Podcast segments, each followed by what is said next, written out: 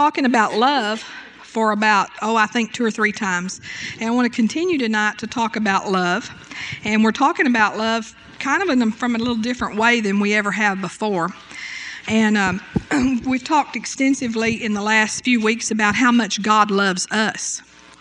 Amen. And that we are we're so loved and that we have to get a revelation of how much God loves us before we can ever really be effective in loving people. Before we can take the risk to love people. We talked about that last week how you know I can I can risk loving you because I know I'm loved. I know God loves me. So I can re- risk loving you and or or or somebody just on the street knowing that they may not receive it just like I would like for them to but I can just go ahead and do it anyway because I'm secure in the fact that God loves me. And we all have to get to that point where we're so secure that God loves us that we can give our love away freely not having to worry or measure or fret about whether you're going to act right towards me but just just being secure. You know, there's an old song that we used to sing when we first got baptized in the Holy Ghost and it said, "I am loved, you are loved. I can risk loving you because the one that knows us best loves us most." Amen. And so there is a risk in love, but I can just take that risk because I know I'm loved. And so we're but we're talking about uh, loving and showing our love to other people. And how much we flow in the love of God towards other people will determine how much uh, we are able to have the benefits of God's Word uh, flowing in our lives. In other words, you can't make the Word work apart from walking in love. The Bible says faith worketh by love. So without walking in love towards others, and we can't pick and choose either and say, well, you know, I, I walk in love to you, but I don't walk in love to you and then try to make the word work in our lives. No, we're going to have to take the person in our lives that it's hardest for us to love, and with the grace of God and with the anointing of the Holy Spirit, begin to, to do that and to, to move towards that and to change. It's going to require change, and it's not always easy to walk in love. Tonight, I want to talk about loving people with material goods. In other words, showing the love of God in a practical way with material things. And I'm going to read from uh, 1 John chapter 3 and uh, verse 17. You know, we we have to the Bible says that faith without works is dead. So we can say we love, but we, there's, there's, there's going to be corresponding action if we truly do love, isn't there? 1 John chapter 3, verse 17 and 18 says, But whoso hath this world's goods, and seeth his brother have need, and shutteth up his bowels of compassion from him, how dwelleth the love of God in him? My little children, let us not love in word, neither in tongue, but in deed and in truth. We're to love in both word and deed, aren't we? We can't be walking in love if our words aren't loving, but we can't be walking in love if we're saying I love you, but our deeds don't line up to that. I want you to notice there in chapter in verse uh, 17, but whoso haveth this world's goods. One version said, whoso has plenty who whosoever has plenty for himself. Whoso has plenty for himself, and then it says there, and seeth his brother. Say brother brother. brother. Seeth his brother in need. That means your brother and sister in Christ. Sure. That means somebody that you know is your brother and sister in Christ. Jesus said, The poor you will have with us always. And uh, we are not necessarily to meet the need of every poor person we see. Every person standing by the red light holding up a sign that says, We'll work for food. Or we are to be led by the Spirit where those people are concerned, definitely. But you don't know whether that's your brother and sister in Christ or not. This is not talking, I'm not brothers and sisters with everybody in the world. I am brothers and sisters with everybody in this room. You're my brother, you're my sister. And when I see your uh, need, and if I shut up my bowels of compassion, Amen. And I don't meet your need if I know you have a need. And I may not be able to meet your need. Amen. But I, I'm, but one thing I can always do is pray for you. Some of you sometimes get some pretty big needs that I couldn't take care of financially. But one thing I can do is I can pray for you, can I? I can't. I don't. Ha- I don't. I don't just have to say I love you. Now, if I have enough to meet to help you with with your need, and or to help you with your situation, I'm not to shut up my bowels of compassion, am I? That's what the Word of God says. Um, see, my brother have need and shutteth up his bowels of compassion. I want you to notice there that it's me that determines whether my bowels of compassion or my heart, whether my heart's shut or open. Amen. Amen. And I have to keep my heart open. It's important that I keep my heart open. It's that I don't shut up my heart. If I shut up my heart, I tell you, then the love of God, which been shed abroad in my heart by the Holy Ghost, is going to dry up. Oh, I got out of my wash pan, didn't I? Get back in the wash pan. anyway, the love of God is going to dry up. It's going to shrivel. It's going to shrink. It's not going to be flowing and multiplying if I shut up my heart towards my brothers and sisters in Christ. And so I have to uh, watch that, don't I? Because it's up to me. Um, it says um, that we're to love in deed and in and also in word. Um, sharing our possessions with others moves us from the talking about love stage to the doing it stage. It takes us to another dimension. It's one thing to talk love, it's another thing to do love, isn't it? And so we have to go into that other dimension. You know, in the world, world people that don't know Jesus, they love things and use people to get things. Amen. The world, as a general rule, and I know there are people that are uh, exceptions depending on how they were raised, but without the love of Jesus in our heart, without Jesus Christ in our heart, we will naturally be selfish. Amen. Amen. It's just a natural thing. It's easy to be selfish. And so the world loves things and uses people to get things. But as Christians, we're to love people and use things to bless people. Amen. And we need to get our keep our perspective straight in that. And see, we live in this world. We're not of this world, but we live here. And you know, there's an atmosphere. When you go to work, there's an atmosphere around you. When you go to school, there's an atmosphere around you. And that atmosphere is usually not Christ like, it's usually a worldly atmosphere. It's a, pastor says it this way the world has a, has a, they believe in get all you can, can all you get, and sit on the can. In other words, they don't usually have a sharing mentality. Little kids, you know, we try to teach our children to share. Amen.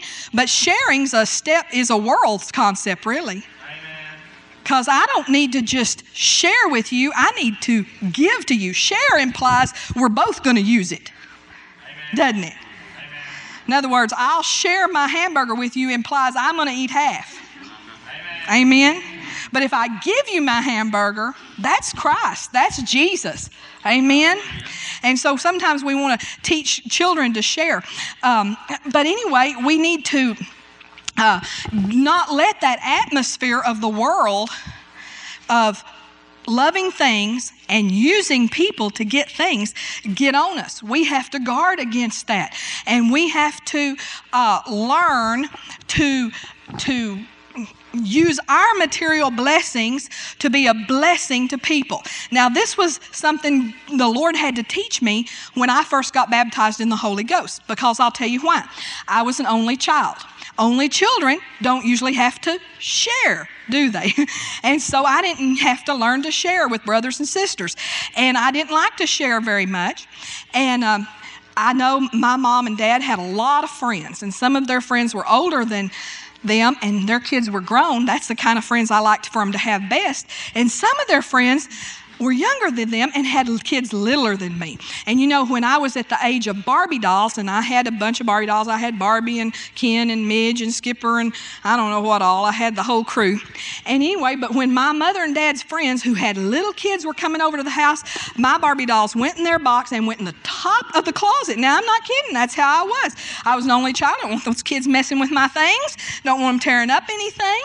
And so when I got baptized in the Holy Ghost, God began to try to teach me how to use my things to bless others. And the first thing he did was call on us, and this was before there was any such thing as a full gospel, spirit filled church, interdenominational church. The only, and so we began to have a Bible study once a week in our home. And I had to learn to share my home with other people. And you know, to uh, risk the things that go on when you have a pretty small living room, probably about the size of that section of chairs, and you put 25 people in there, well, you know, it, you know, things can happen. And then they have their kids with them. And I can remember really having to pray and seek God and say, God, because I'd be at not at peace just at the thought of those kids being back in a bedroom in my house and what they could be tearing up. And you know, and God began to work that out of me, where I been, where He got me to the point where I realized that everything I had, He had given me. And you know that there was not anything those kids that could tear up that He wouldn't replace. Now, that doesn't mean we let them go back there and swing from the chandeliers or anything, but you know that just in the general course of playing, that, that we could be at peace in our house. Amen. And so God had to teach me that. He had to he had to work out of me where I was able to use my things to bless people and not be in turmoil that somebody was going to tear something up or somebody was going to spill something on the carpet. And he had me use my home a lot. He had me had a ladies' meeting in my home. I remember one time we had a ladies' meeting on a, on a morning in my home, and it was a new home, had new carpet, just kind of like this. I mean, not this, not like this, but about this color. I remember a lady came in and she had been walking through a tar uh, parking lot, a new asphalt parking lot, and we didn't see it when she came in. But where she sat in the chair, where she lay, I guess she sat there and moved her feet back and forth the whole time. You know just how you'll do. And when she left, there's this big black spot in the carpet. You know, and. Uh, uh, God's teaching me, okay, stay in peace, okay? I remember one time we got new linoleum in our kitchen, and the man, we got a new refrigerator too. And the man that delivered the refrigerator, he dug, he just ripped up this brand new linoleum. And I remember the Holy Spirit speaking to me, and he said, Debbie, if you'll trust me, I'll fix it. I'll take care of it. Because normally, you know, I could have been like a wild woman, you know, or something, you know, just just overreact in a major way because, you know, my things. And so God's teaching me, you know, how to walk in love towards people, how to stay in peace about my things. And now Pastor and I are to the point where uh, we say, you know, we can't be stolen from. Now, I don't mean we just leave everything open when we leave the house, but we lock our doors in a normal fashion. But you can't steal from us. You can't take anything from us that God won't give us back better. Amen. And you know, uh, one time we got a brand new Suburban. I remember that was right after we got baptized in the Holy Ghost. And it was just brand spanking new. And my mom and her husband and my grandparents were going to go camping in Ruidoso. We had one of those pop up campers. And we'd always pull that with our cars. But we had a new Suburban. And so guess what they asked? And it was like five days old. Can we borrow your new Suburban? I remember it took all all the faith I could muster to say, Yes, you can take my new car. But you know, God worked that out of me. And to this day, Pastor and I have given our cars, loaned our cars out so many times, it, we don't even think about it. It bothers us none. We've sent people to Dallas just say, No, take our car when their car wasn't good. You drive our car and just take our car. And you know, it's just so much better to be free.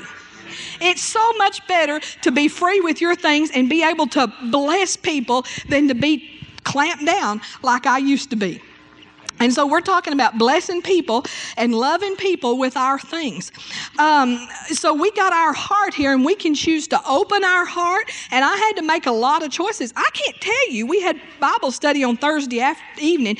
I can't tell you how many Thursday afternoons I'm having down on my knees praying through to share my house, to share my things. But you know, I found out something a long time ago. We go to all this trouble to decorate our homes. Sometimes we put up the most elaborate Christmas Christmas decorations and not have a soul over. You know, it's not even any fun if you're not going to have people in your home to decorate your home. What are we decorating for? Amen. What are we believing God for new sofas and new chairs? What are we, be- why? So we can, we ought to be doing it so we can bless people. Amen. And we, what you have to do if you want God to increase you is you have to take the old sofa that you bought in the garage sale, because that's the kind I had. That's the kind I had. My sofa came from the garage sale and cost $75 in the garage sale, and it was plenty ugly. But you have to take that sofa and bless people with it. Have people over to sit on your $75 garage sale sofa. Amen. And that was an upgrade from the one that came in our mobile home and y'all know what mobile home furniture is like sometimes, especially in 1973. Now, they, that was back when they weren't mobile homes, they were trailer houses. I mean, and, and, and now that furniture, I mean, you could sit on it, and when you sat on it, you went to the floor. There was no cushion, you know. And that was an upgrade when we got the $75 garage sale couch. But we used our home to bless people. So we need to learn to love people with our things, don't we? So we don't want to close our heart.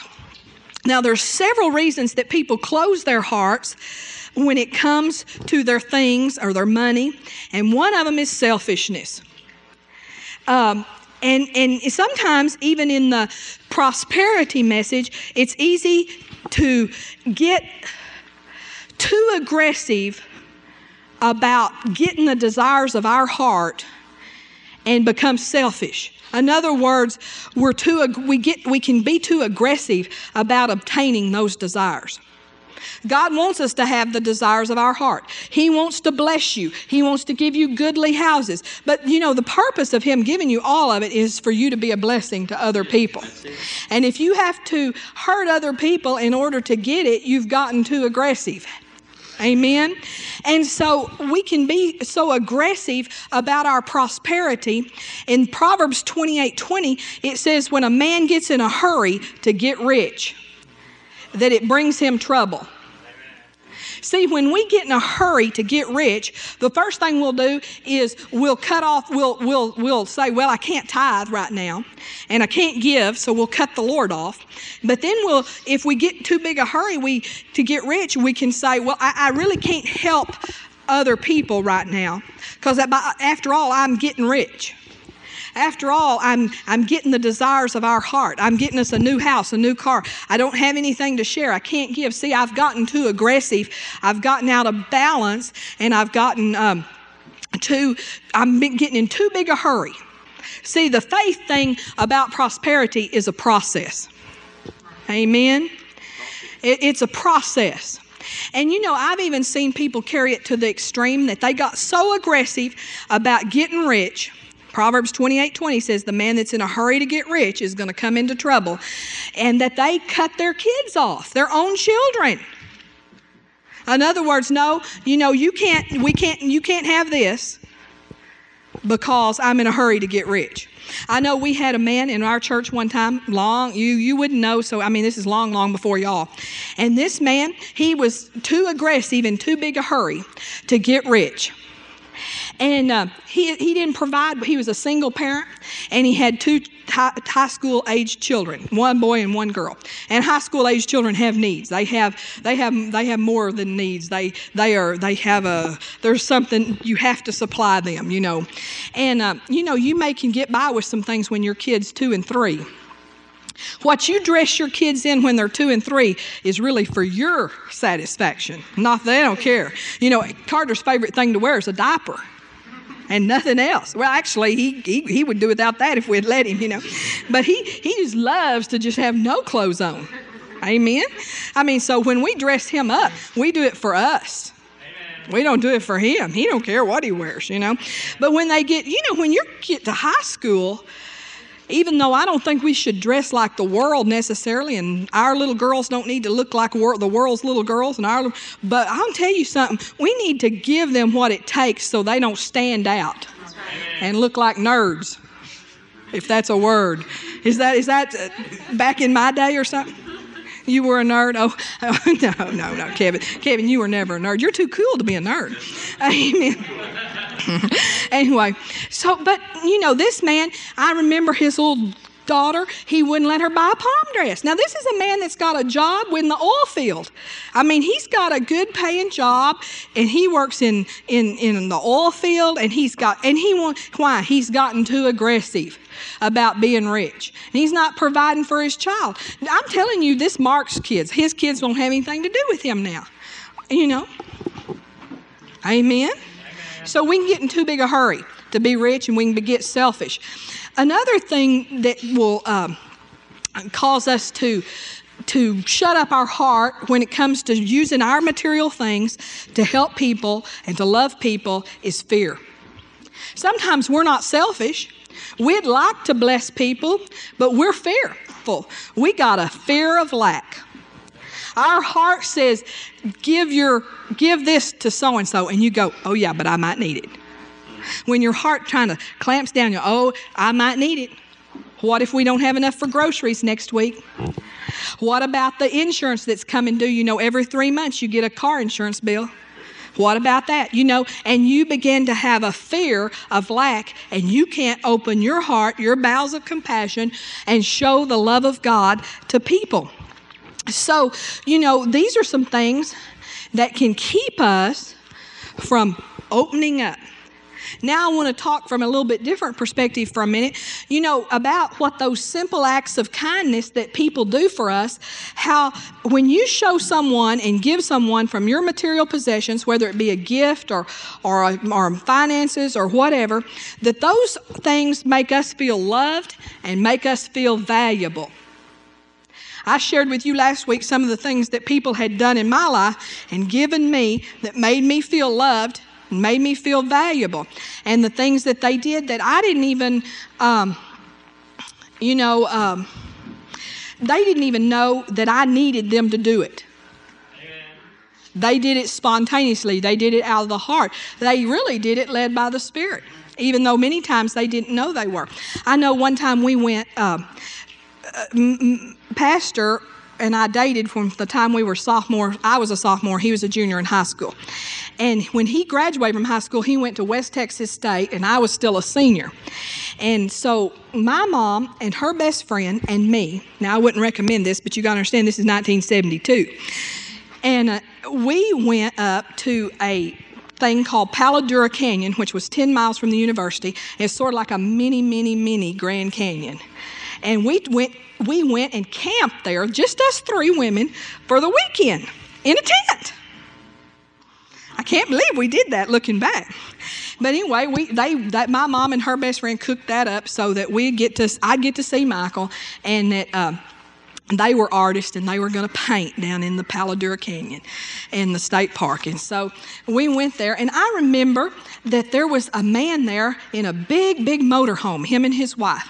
And he was a big businessman from Amarillo, from Scott Lumber Company, and he also had a, um, a, a, construction business. And, and I remember he started talking to Michael and I, and he began to share with us things, influencing us to make something of our lives.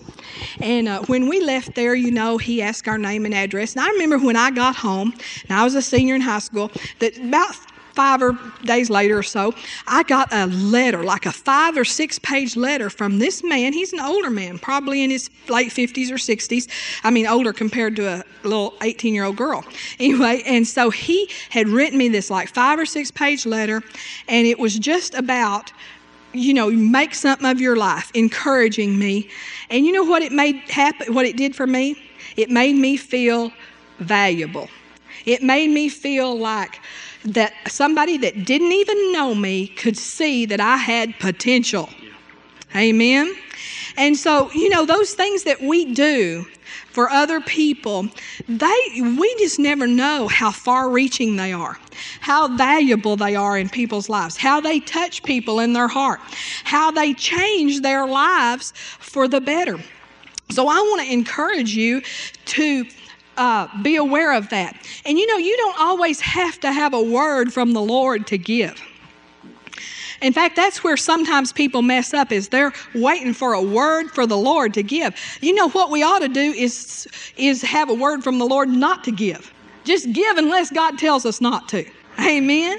Just, you know, it's just hardly ever wrong to give. Now, I'm going to read to you tonight from Second Corinthians. Colin was, I tell you, he was about spiritual tonight. We got the same scripture. Second Corinthians. He was just over there flowing in the Holy Ghost. Second, I'm going to read to from you to you from my new Bible. I got me a new version. I got that version that Robert Scales talked about the whole time, the New Living Bible, a New Living Translation. The New the Living Bible is a paraphrase. This is a translation, the New Living Translation. 2 Corinthians 9 6. Y'all can just listen.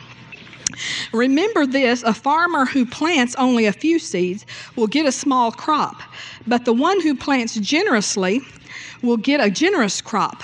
You must each make up your own mind as to how much you should give. Don't give reluctantly or in response to pressure, for God loves the person who gives cheerfully, and God will generously provide all you need. Then you will always have everything you need and plenty left over to share with others. As the scriptures say, godly people give generously to the poor, their good deeds will never be forgotten. For God is the one who gives seed to the farmer and then bread to eat. In the same way, He will give you many opportunities to do good. He will give you many opportunities to do good, and He will produce a great harvest of generosity in you. Yes, you will be enriched so that you can give even more generously. And when we take your gifts to those who need them, they will break out in thanksgiving to God. So, two good things will happen. The needs of the Christians in Jerusalem will be met, and they will joyfully express the thanksgiving to God. You will be glorifying God through your generous gifts, for your generosity to them will prove that you are obedient to the good news of Christ. And they will pray for you with deep affection because of the wonderful grace of God shown through you. Thank God for His Son, a gift too wonderful for words. So, God's going to give us opportunities, many opportunities to give and to be generous with the material things that he has given us. I tell you something else that keeps people from sharing their material goods is what uh, I call. Um, um, uh, well, I guess we could say it this way: it's really, it's really procrastination. What it is is saying, uh, maybe someday, or I can't right now, Lord, but when the kids get out of college. I can't right now, Lord, but soon as Christmas is over. And that's really procrastination. And sometimes because we intend to do something later, we don't see that as being disobedient to the Lord. You know, we a lot of times are praying about finances and praying about, Lord, make me a blessing. You know, have you ever heard that song, Lord, make me a blessing? But you know, there's really no point in praying that or singing that if we don't take what we have today and be a blessing with it. You know, there's nobody that doesn't have something to give. It might just be a pack of gum, it might just be a ballpoint pen that somebody gave you free you know? It might just be something like that but we all have something that we can give. And you know it ministers to people and it touches people when we show the love of god with our material giving. Um, we need to cultivate in our hearts a greater desire to give.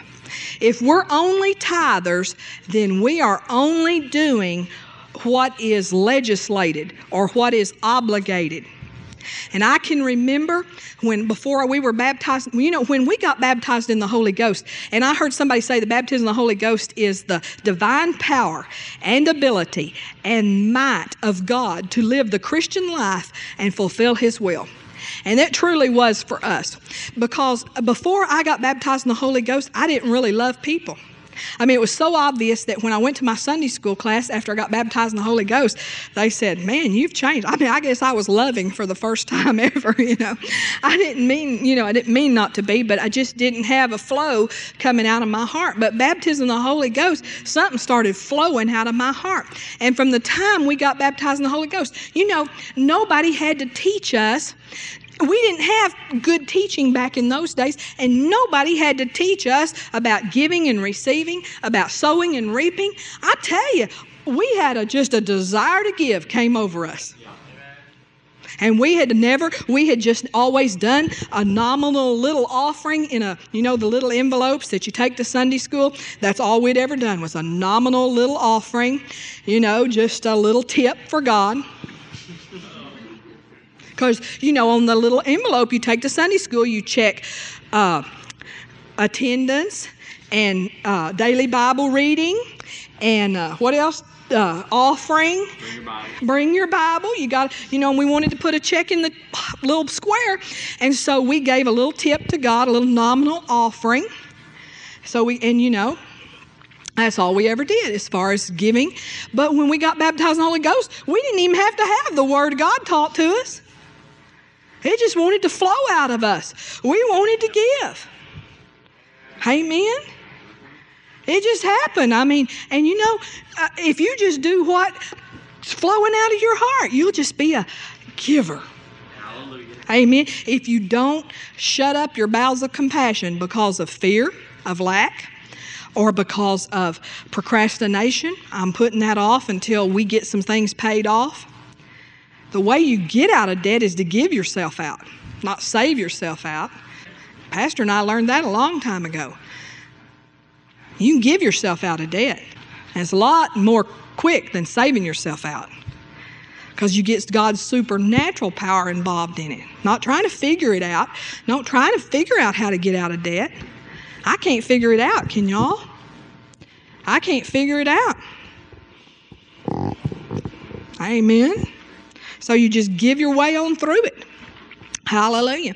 And so, um, uh, just letting that greater desire to give, even stirring it up more, stirring it up more than it used to be, becoming greater givers than we've ever been before. Not just giving what we're obligated to give, the tithe. Not, oh, I was going to tell you this. Used, before I got baptized in the Holy Ghost, when we go to buy Christmas gifts, I'd like, okay, what's the least I could spend on this person? I thought like that. Or, and now, and I would, or we might say, now, do we have to give them something? No, we don't need to. You know, no, no, no. We don't have to give them something. And so we didn't give them anything. And what we would do, what I would do, now I know y'all are going to think, boy, she was neck night a heathen. I saved. I was actually saved and did this. Uh, but I would wrap up a few gifts and put them under the tree and put no name on them. And so if somebody did give me something, I could say, oh, this is yours. But you know, I'm not going to give you anything unless you give me something, huh? Boy, it takes work to be so devious and so uh, so uh, tight and so stingy, and you know, and a lot of it was motivated out of fear. Amen.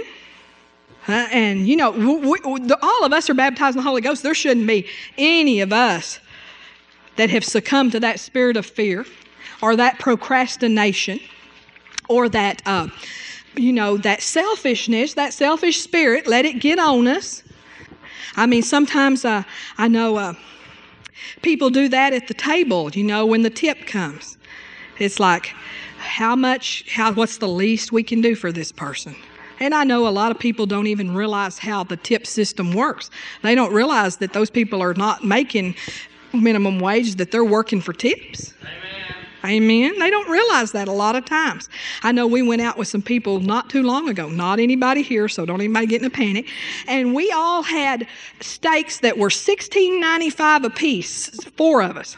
Boy, were they ever good. And, uh, and you know what they left on the table? Two dollars. Two dollars. And we worked the waitress like a big dog, you know. And I tell you, and so pastor's always trying to figure out how to get some more money on the table without them seeing it. So he's kind of like, you know. And I remember this person said, I'd already left the tip. Oh, well, we'll just give her a little extra blessing. You know, it's like, you know, I'm, it's like, wow. You know, they poison your food if you only leave $2. The next time you come, your food is poison. no, just joking. but you don't want to risk it, do you? After all, they're probably not Christian and they might, you know, you never know. anyway, so no, we're to be living to give. You know, we're to excel in giving. Come on. And you know, I want to say this tonight. Uh, I, I heard this on TV. This is not original to me, but, and it's really true. Half of the gift is in the presentation. And sometimes we can go, we can get a gift, but we don't do a very good job of presenting the gift. And we need to we need to take the time. I want to talk to uh, can I talk to the men tonight? I want to tell you, you know, sometimes the men, amen, somebody said, the men will go to some nice uh, department store and buy a nice gift for their wife and then bring it in in a paper sack and come out of their closet with a paper sack. Now, I want to give you just a little advice. I tell you, it means everything to me if it's wrapped. And I would just encourage you to buy your wife's gifts someplace where they will, for $4 extra at Dillard's, they'll wrap it really nice. Amen. Or I don't know what they charge at Parisian or McRae's, but all those places will gift wrap for you guys. I know you don't know how. I know it's hard. And I know even when Pastor brings a gift home, he'll say, Well, now, where is the wrapping paper? I feel like I've wrapped it myself. Where's the wrapping paper? Where's the bows? Do you have a box? You know? And I'm like, um, and it's like, uh, honey, they, in fact, I think I told him this recently because he actually bought something at Dillard's, walked out, and didn't have them gift wrap it. And I'm like, they would have wrapped it for you. And it would have been so pretty and so nice, you know. And Dillard's really does have pretty gift wrap. I recommend their gift wrap over all others. I know it's not free, but it's, you know, you get what you pay for. Amen. But you know, the presentation of gifts is everything. And it's not just the presentation of wrapping paper, you know, it is also the words that we present with our gifts. You know, we need to we need to make sure that you know we say something. You know, you're a blessing to me, or something. You know, let the Spirit of God lead us, but present those things correctly. And the Bible says that our gifts make room for us. Some of you guys, there'd be more room in the house you could make room for yourself with some gifts. Amen. Amen. And I got a real big revelation here tonight. It doesn't have to be Christmas birthday and it doesn't have to be anniversary to buy something and have it wrapped and bring it home. Amen. It doesn't have to be. And we should excel in our giving towards one another, but also we should be willing to give to people that we don't even know. You know, those are the those are sometimes the really special things that God is able to use us in. Of course, you know, I've seen people that really excelled in giving to others and then shortchanged their family. I, am thinking of one family in particular that every Christmas. Now you talk about getting this person, this lady, this girl, these people were, the kids grew up so warped. One of them is gay, and one of them uh, was suicidal, literally because mama and daddy at Christmas would say, We're just not going to give gifts to each other. We all have plenty, and I'm sure they did. We're going to give the money to the Buckner Baptist Children's Home. Man, you, you'll have you'll have freak you'll grow freaks for kids if you do things like that. Amen. So we're not to leave our family out, in, and we're to be a blessing to those that are near us. I tell you, I think something's I, I think something's real wrong in a family. Now, y'all say I'm meddling; it's none of my business, and I don't know anybody. But when the wife goes and buys her own gift, wraps it, and puts it under the tree, something wrong with that picture, you know uh oh, boy, it got quiet in this church. Whew, some of you have tried that. And you know, I know Pastor and I at different times have said, now this year, we're not going to buy gifts and we're going to get ourselves a TV or something, or we're going to get ourselves a microwave. I remember when microwaves were new. And you know, how do you surprise somebody with, I mean, you know, he wants me to get the one I want, you know, so it's hard to surprise with some things. But you know, that should be an occasional thing you do. If every year you just go pick it out, you know, if there's never something flowing from your husband's heart to you, if there's never something flowing from you to your husband, amen. And we know we, there's ways to learn what they want. There's you can learn your wife. You, you say, "Well, I can't please her." Well, you can pray and get a revelation. You might have to pray a while. I mean, I know some women are hard to please. I've known some that it wouldn't matter what you buy them, it wouldn't please them. Amen. But I tell you, even if they take it back, you know, let something flow out of your heart to them. And I, I, know we have a rule at our house, even with our kids. We tell them, we say now, you know, and because clothes are expensive. How many of you know? And I just hate to buy my kids clothes and them hang in the closet. So we have a rule, man, if you open anything you don't like, it won't hurt our feelings, take it back. Amen. But if you know, if we, we can also pray and get a revelation. Amen. And you know, Chris says, I can buy her clothes. She said, I know, that's just amazing that you can buy me clothes because my mom can't buy me clothes. But I can buy Chris clothes. Now, I'm, I'm, sure she hadn't liked everything I've ever bought, but I've hit her a few times, okay? So, so we can get a revelation from the Lord on giving, and we live to give, and we can excel, excel in our giving. Now, all, we can also give away things that we don't want anymore. Nothing wrong with that. I don't think that we should have a lot of clutter around our house. I think we should give away the things we don't want or use and give them to people. But you know, there's a if that's all we ever give, we ought to also give nice things sometimes. I want to talk to you that sometimes we need to give things that are personally we really like and we really love. Things that we enjoy that are in our home or that we're wearing or jewelry that we like. We ought to give those kind of things away sometimes. And I want to tell you why. Because when you give something that you're not just tired of anymore, give that stuff too. And don't be a clutter bug. Don't collect stuff. Don't save something for, we might need it sometime. Clutter is, I think clutter's demonic. And I know that clutter brings confusion. Amen. And clutter makes your house dirty. And, and clutter's hard to clean up, makes your house hard to clean. Amen. Makes your house look crowded. So, you know, get that stuff out there. Don't save it. Give it away. Amen. Have the attitude, well, if we need that in four or five years, we'll buy another one. Because you know what happens is you can't remember you have it and you end up buying a new one anyway or you can't find it. You remember you have it you can't find it amongst all the clutter. But that's kind of giving, but sometimes we ought to find things that we still love that minister to us that we oh and we ought to give those things away. And the reason is this is because that is what jesus did. He gave till it hurt. And when you give something you still love you know what? It kind of hurts. It kind of mm, that'd be that's so pretty on me or that looks so pretty in my house. But it, if we, and here's, but here's the thing now Jesus gave till it hurt. He went to the cross and died for us and gave till it hurt. And what happened? He had a resurrection. And when we give till it hurts, we have a resurrection in our finances. And some people's finances are dead and they don't know why because they're just given what they're obligated to give, the tithe, and they don't give till it hurts. They're never getting a resurrection in their finances. When you give things you really love, I guarantee you, you'll have a resurrection. Things will start flowing that have never flown before. I'm not talking about going to the store and buying something. That's another, that's a whole nother level. I know, you know, I got to, I tell y'all all my selfish stories, and y'all are thinking how, I, and I really was. I mean, now Colin was dressed, and he says he hates to hear this, but it was true. I mean, he had everything, if you know, whatever stores we had in Lubbock and Brownfield, he had everything to wear they had. I had like six trash cans full of two toddler. I'm not kidding you. Plastic trash cans, this big full. And, and I had 18 months, I had two toddler, I had three toddler, I had four toddler, and I cannot give these clothes away. I'm, I'm selfish, see? I was selfish. It wasn't fear of lack, it was just plain old selfishness.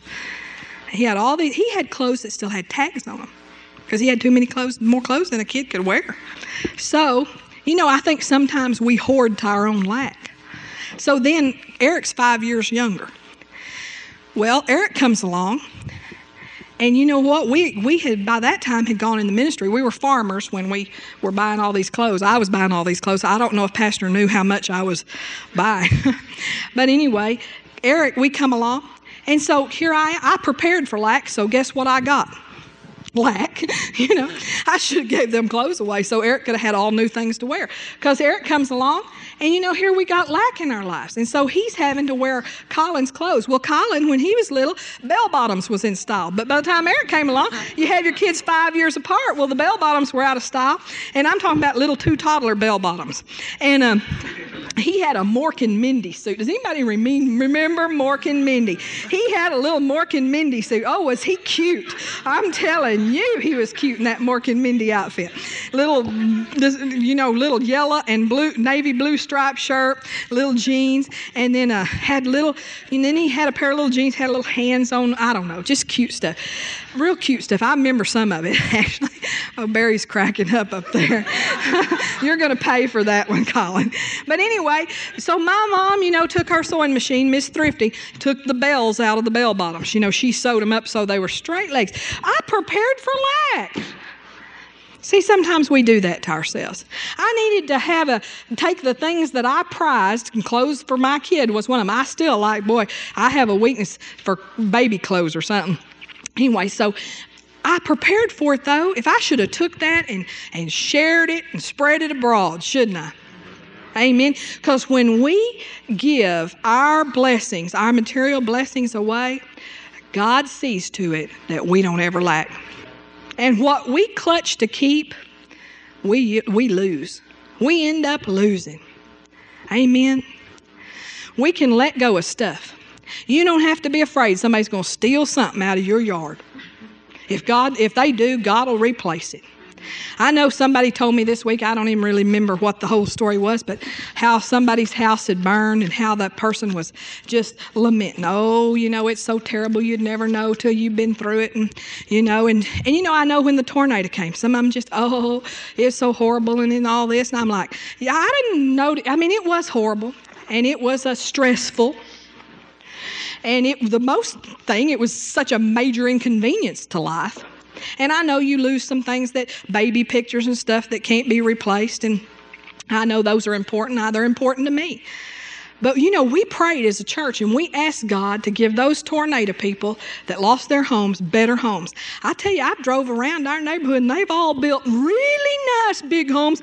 And you know, there's something to be said. I'm not advocating we all have a tornado, but there is something to be said for building a nice new home, getting all new furniture, all new clothes, all new everything. Especially when yours has been, you've been married 25 years and yours, you have all these towels, you know, with where you can see, you know, hanging up and you see light through your towel. I'm not saying let's have a tornado, let's have a fire. You know, I've, I've, I've Big, I know sometimes I think people do that.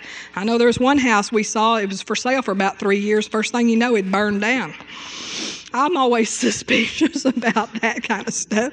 But I'm not advocating we do that. But what I'm saying is, is we don't have to get over there and self pity. I mean, if you made it out, if you're alive, amen, amen and your children are alive, and you got a whole new brand new house and all new towels and all new dishes and all new furniture, it's kind of hard for me to feel real sorry for you. Except that you do have a major inconvenience in your life you know, the time and all that that's involved. So I'm saying we need to get a perspective that there ain't nothing can be stolen from us. Amen. And we need to excel in giving and love to give. Be generous in our giving. Sometimes give till it hurts. Clear the stuff out of our house. You know, some of you, if you'd clear the stuff out of your house and just give it away, think of the seed. You know, you're saying, man, I need seed to sow, and you got a house full of stuff. Amen. Amen. Praise God. Well, let's stand up together. We'll end tonight. I don't know what time it is.